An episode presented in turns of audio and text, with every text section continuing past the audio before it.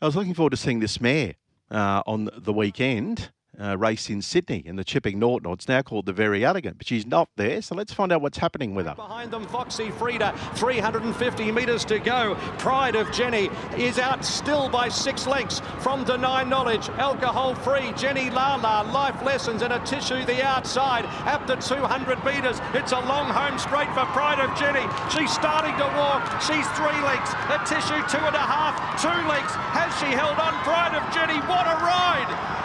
Fortune favours the brave, won it by 3 quarters of a length. There you go, Declan Bates, all right, rolled along, Empire Rose, and then she backed up, won the Cantala, defeating the Wait for Eight Star, or two Wait for Eight Stars, Mr Brightside, Alligator Blood and the Cantala, and her run first up was very good, wasn't it? She stretched Mr Brightside to run second in the All Stakes at $1,400. She was a $9 chance. And when she won those two Group 1s, she was $13 and $16 respectively. To say that Tony Ottobre cleaned up would probably be an understatement. Good morning, Tony. How are you? Good morning, Steve. Good. Yourself? Yeah, good. I know we've spoken before, but please tell me you had $100 all up or something on those two races. Yes, sir, I did. Good on you. Tony, she's not there on the weekend in Sydney in the Chipping Norton or the Very Elegant, Pride of Jenni. No, no, she's not going to Sydney.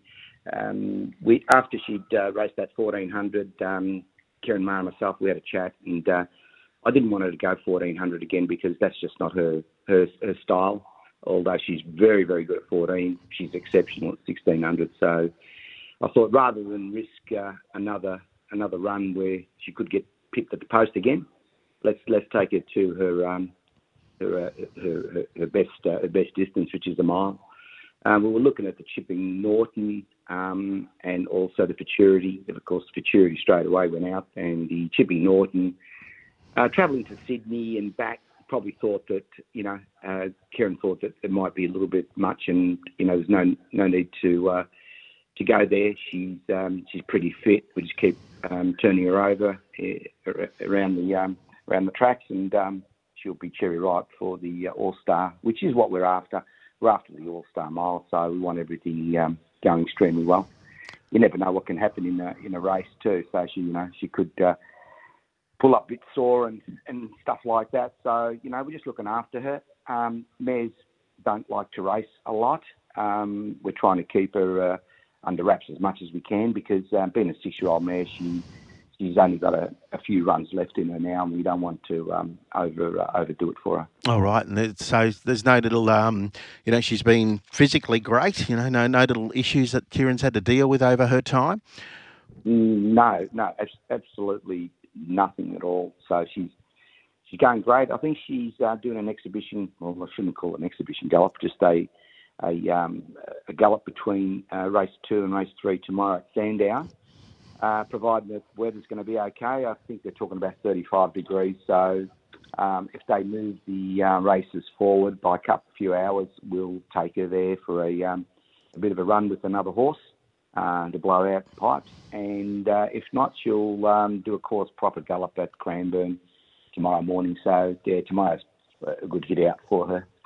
16th of March, so that's when we'll see her again at Caulfield in the All-Star Mile. And if she runs well there, she gives her all, of course, rolling along. What could be a possible plan after that, Tony? There's the Australian Cup 2 weeks after that, and 2 weeks after that there's the Queen Elizabeth up in Sydney. So they're both 2,000-metre races.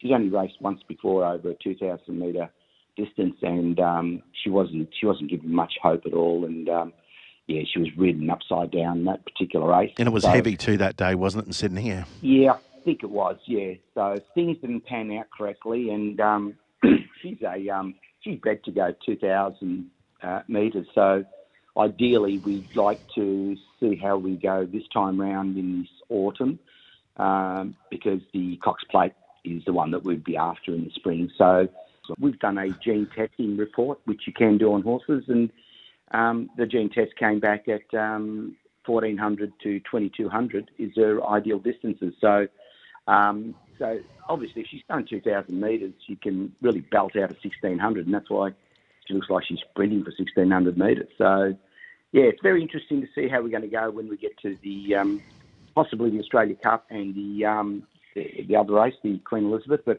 again, it's all up to Ciaron Maher and his racing team to decide on that. We pencil in these sort of races that we'd like to tackle, but you never know what happens race after race.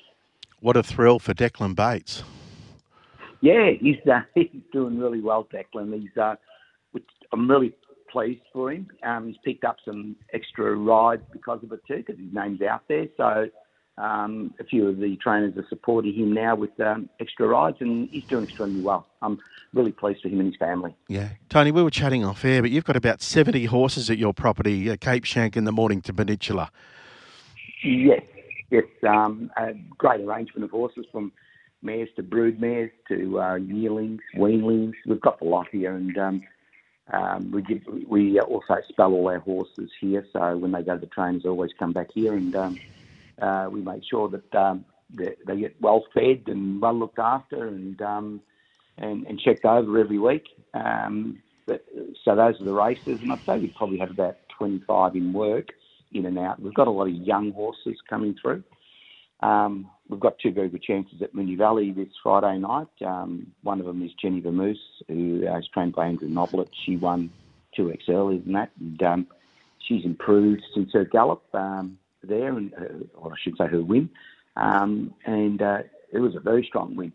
She took off at the back straight and kept on motoring, and she went to the line extremely well. So we expect a good showing by her this Friday night, and also we've got a first starter, which is at the Hayes Boys, the Lindsay Park. They're great. Yeah, Sassy Jenny. Sassy Jenny, yeah, she's going very, very well. So expect a bowl showing from her also. I remember her mum rings bells. Was Gary Fraser trained the mum? She a style. She showed ability. Was that the same man? Yeah, she's style. I think she's by Manhattan Rain. Yeah, she's very, very, very nice type, but the Arrowfield brand is what got me there. I like to buy horses from Arrowfield Stud. They bring over quite a few Japanese horses, and therefore, you know, they're miler plus type horses.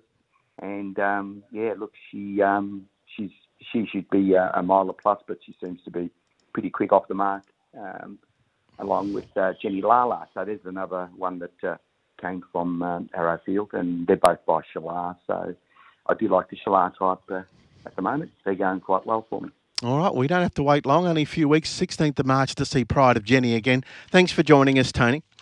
Good on you, Steve. Tony Ottobre telling us about some talented horses, but Pride of Jenni, she is the star of that stable at the moment, Cape Shank Racing.